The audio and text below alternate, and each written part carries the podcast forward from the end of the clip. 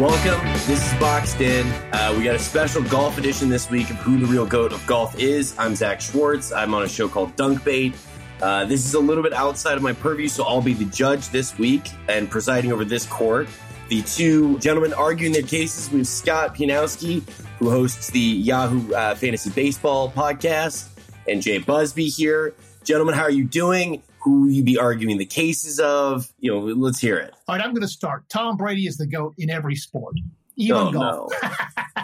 no, oh, no. I am leading off with Jack Nicklaus, the Golden Bear. Now, I have, I'm going to spoil Scott's here, but you can probably get a guess. His point of view is Tiger Woods.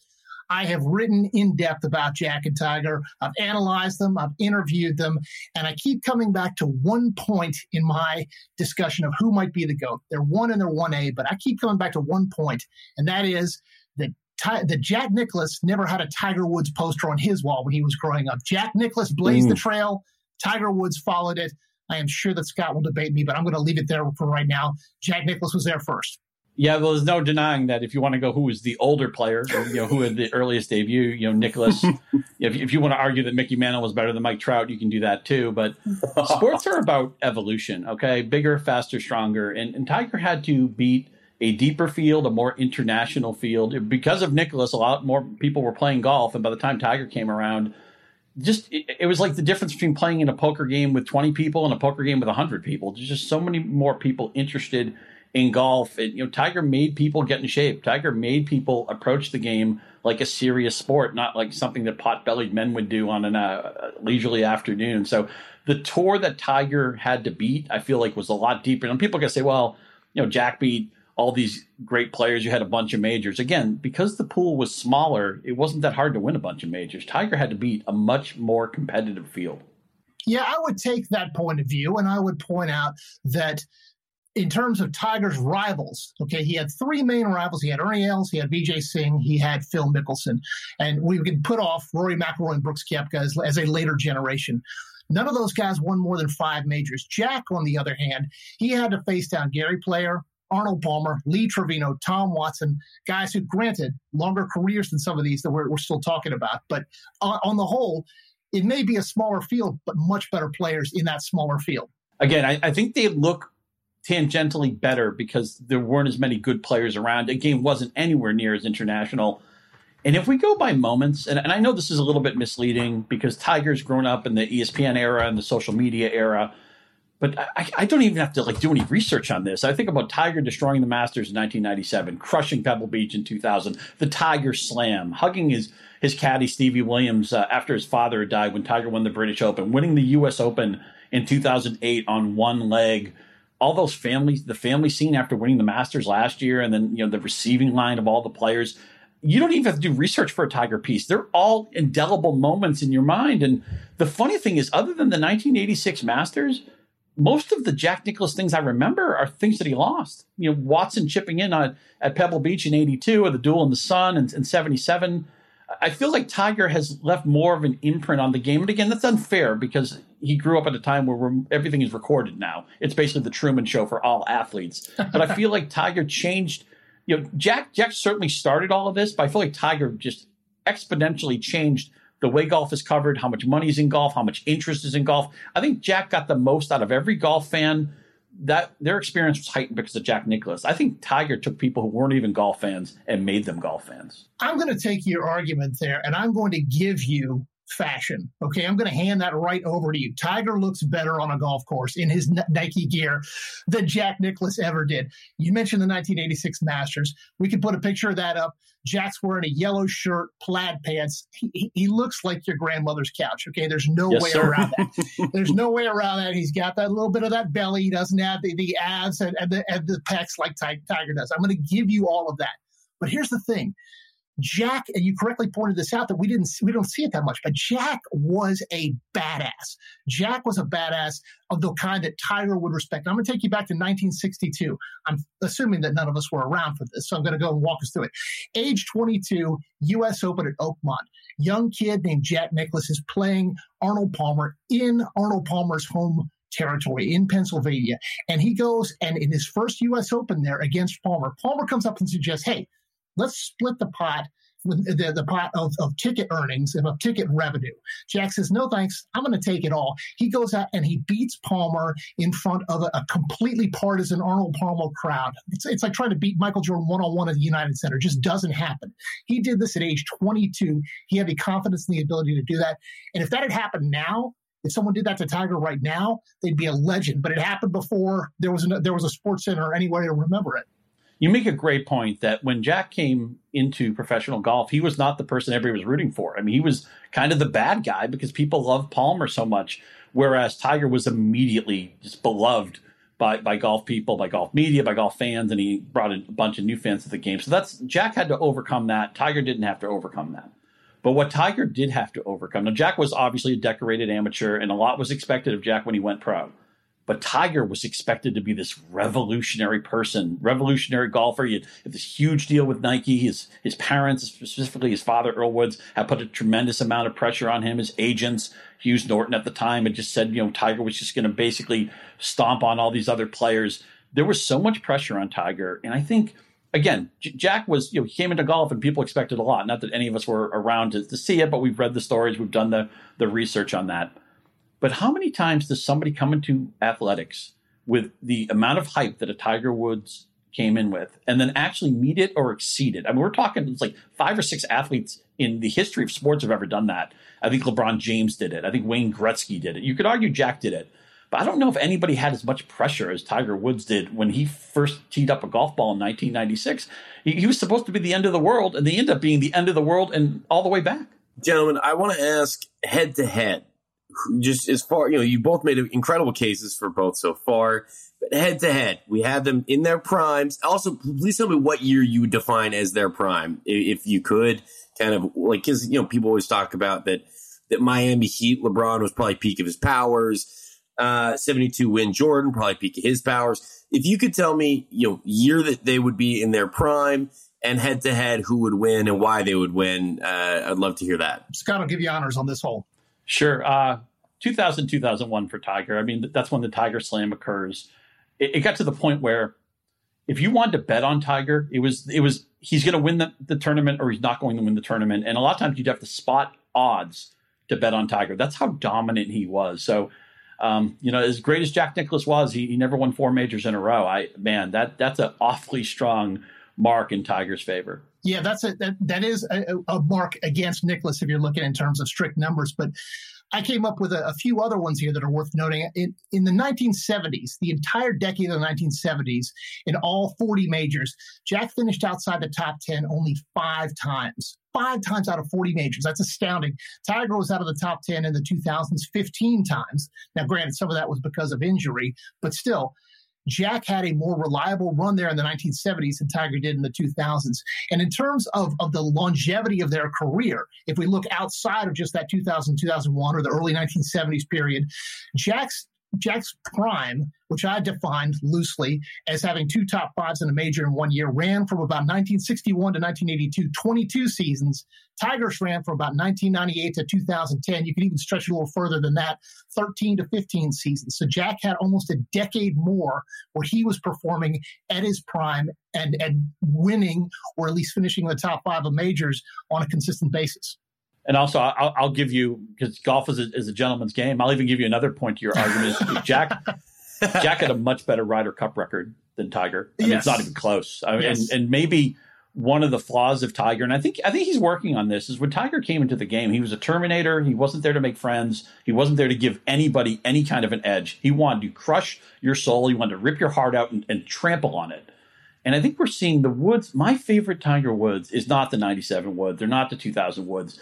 It's the today Woods. It's the the Tiger after that last Masters win, celebrating with his family. His kids got to see him play at a high level, which they had never really seen before. Of course, his mom was still there.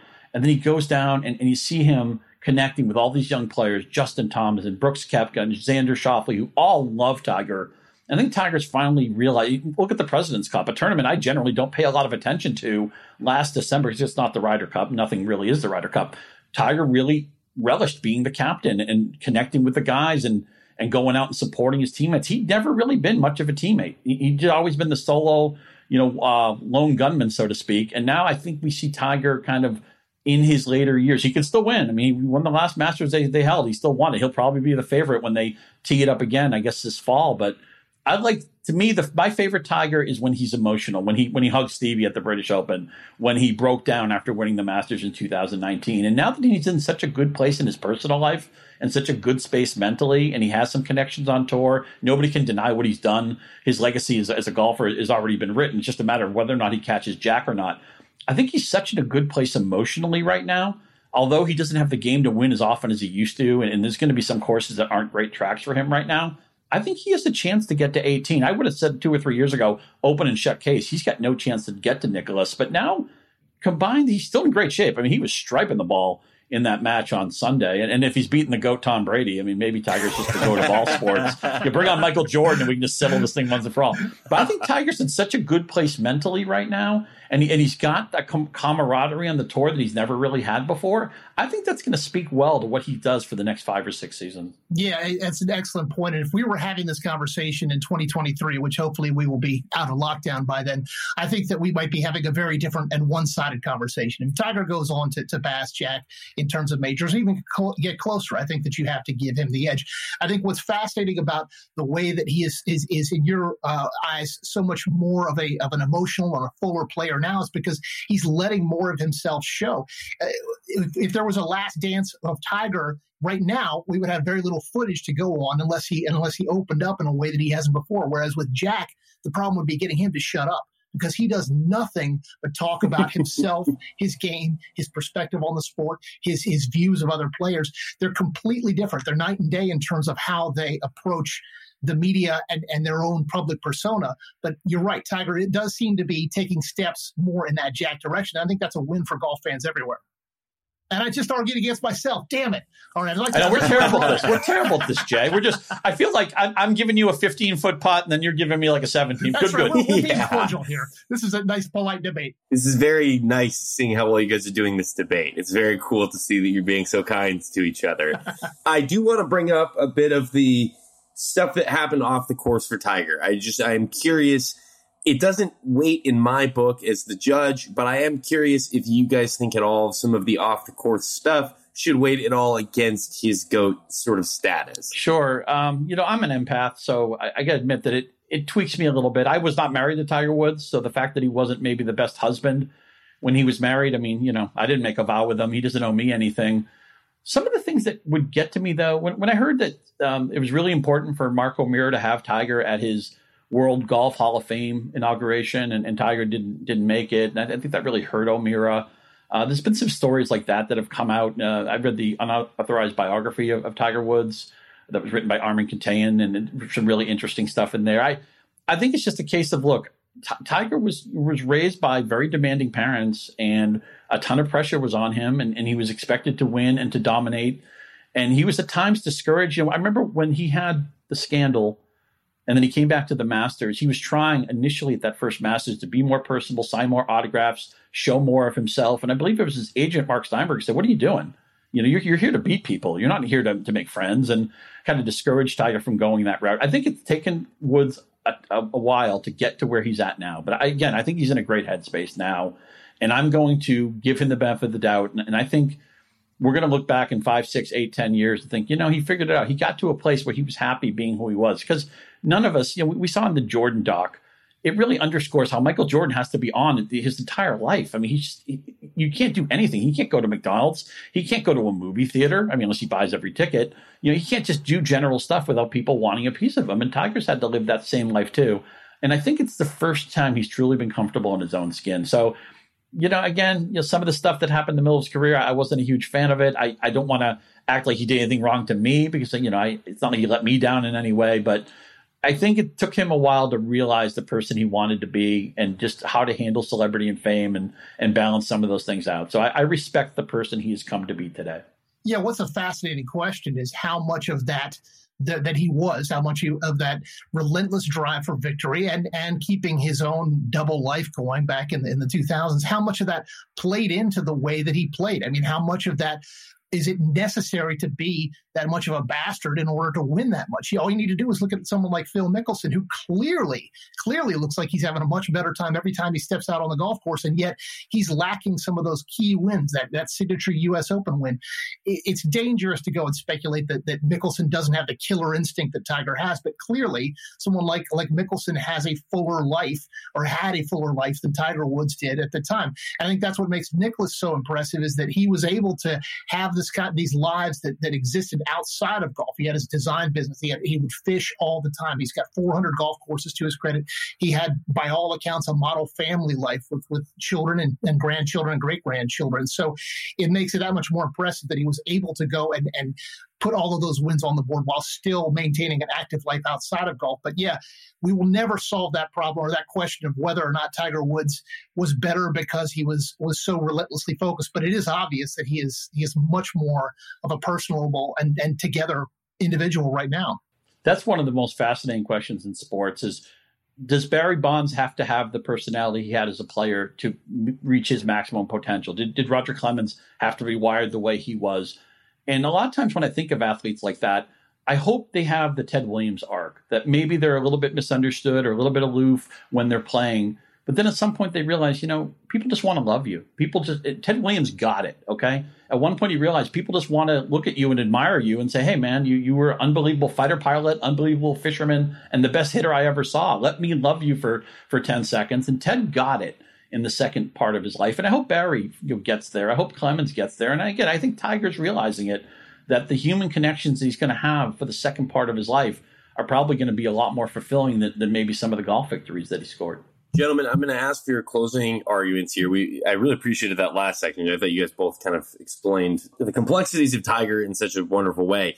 Uh, closing arguments, kind of keep them tight, uh, and uh, we'll get to the judgment shortly thereafter. So, closing arguments, please. I'm going to let Jay open with the final argument. All right, I'm going to break it down with just two numbers: 18, 15. Golf boils down to majors, no matter what. The Patriots won 18 games in 2007, but we only remember the last one. No one knows how many regular season games that Michael Jordan won in his career. We all know that he won six rings. Jack has 18 majors. Tiger has 15. That's the ultimate measure of goatness for right now. Again, I, I have to say that the playing fields just weren't the same. The Tiger beat much stronger fields. His story isn't over yet. I think is, right now. I think this, the odds of him winning another major is very strong. But he just he beat much stronger fields, and he just changed golf from kind of a niche sport to a sport that was so much more interesting to casual fans or even to non-golf fans. You look at the, the TV ratings when Tiger plays and when he doesn't play totally night and day. You look at how much the purses have exploded. I think Jack took the baton and ran it a long way, but I think Tiger grabbed that baton and is you know if Jack ran 10 miles with it, I feel like Tiger ran 50 miles with it and to the benefit of golf. I guess it's my turn now to make the judgment. I have to say, so I've gotten to do these a few times more from the arguing standpoint. This is the first time as judge. Normally, the person I'm on here with, we were really just mudslinging by the end. you, you both absolutely masterclass, wonderful. You didn't cut each other down. I thought you both made really great points. This is really hard for me. So I, I as a basketball fan, am kind of of the belief that LeBron will end up being the goat, and that LeBron kind of should be the goat. So coming into this, I will say I was very strongly leaning towards Tiger being the goat. With that being said, I think from a perspective of right now in this current situation, Jack has to be the GOAT. The numbers are unfortunately skewed that way. I agree with what you said, Scott, as far as it being a little bit different of a product. He's not competing against guys that are, you know, certain players look like, you know, Brooks Koepka. There's no one that looked like Brooks Koepka was playing when Jack played. But unfortunately, the number of, the number of majors uh, and the wins that um, the number of wins that uh, Jack has is what kind of is going to give him that title, as well as, and we, we didn't really get to talk about this, but the number of golf courses that he kind of designed and the everlasting impact that those will have on the sport. With that being said, I really appreciated the argument about purses and all of that, but for me, it's uh, it's it's got to be Jack. I, I, feel like I also am, uh, owe it to history as as a young individual. I can't go in and say it's Tiger too, you know. so there's a little bit of that in here, but uh, really appreciated the cases you guys uh, made and, and thought this was wonderful. Where can people kind of find you? What are you guys working on? What do you got to plug? Um, if you guys want to close out with some of that stuff. Well, first of all, I would strongly recommend that. Thank you, Judge, and thank you, Scott. Um, I would recommend that you uh, skip right over the article that I have written for a forthcoming series, in which I argue that Tiger Woods was the goat. Uh, it's it, it's so tough to make this argument. Scott will agree with me. It's one and one A, and and the way that I've, I've always put it, I get to ask this question all the time. The way that I put it is simple. If I had one, if if, if there was someone with the proverbial one putt to save my life, I would go with Tiger. But one tournament win to save my life, I would go with Jack. So that's it, it's it's such a tough uh, argument to break down. I'm doing everything. Just find me on Twitter at Jay Busbee, and I will probably be writing about your favorite sport before very long. Yeah, uh, you can catch me on Twitter too, Scott underscore Pianowski. And as far as what I'm working on, I should have mentioned this earlier because I might have swung this argument. I, I hit a bunch of wedges and hybrids this morning. So I was on the range. I was grinding out my own game. I don't I don't know that Busbee was was doing anything with his. I know Busbee's made a par at Augusta, so yes. you know he's two, got me on that. Two pars. Uh, you're, you're, ahead of me there, but um, yeah, I've been working on my own golf game and working on my fantasy game. So um, you know whatever it is fantasy golf, fantasy basketball, fantasy baseball, fantasy football. Uh, I'll try to help you out. Scott underscore Pianowski. Scott, you should have undercut him and just thrown the fact out that he wrote the article. He was working on the article, really pushed him under the bus. Maybe the mudslinging could have helped a little bit there. Uh, well, sport, you're I, not a sports writer until you until you contradict yourself. I, I do it all the time. You know, I mean, I put out these sets of rankings and then I go into a draft and it's like, oh yeah yeah, Derrick Henry ranked seven slots lower, and I'm drafting him now. That doesn't make any sense. So you're not a sports writer in, until you've totally, totally contradicted yourself. Well, thank you guys for the time. I'm Zach Schwartz. You can find me on Twitter uh, at Zach Zach Zach C A C H. This is Boxed In. You can find it on YouTube. You can find it on Yahoo Sports.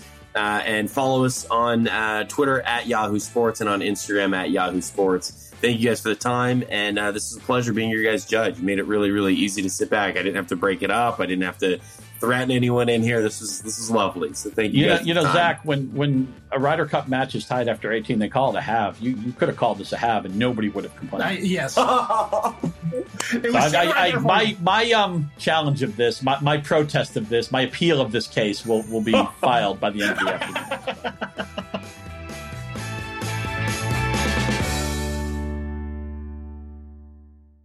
I'm Mike Isikoff, Chief Investigative Correspondent for Yahoo News. And I'm Dan Klaidman, Editor in Chief of Yahoo News. We're the hosts of Skullduggery, a podcast that not only breaks down the news, but also breaks news. We deliver authoritative analysis while drawing intriguing historical parallels from our decades of covering DC scandals. With our current focus on the president and his administration's handling of the coronavirus, to the 2020 elections, we interview those helping to shape the stories. So subscribe to and download Skullduggery Skullduggery wherever you listen to your podcasts, and be sure to follow us on social media at Skullduggery Pod.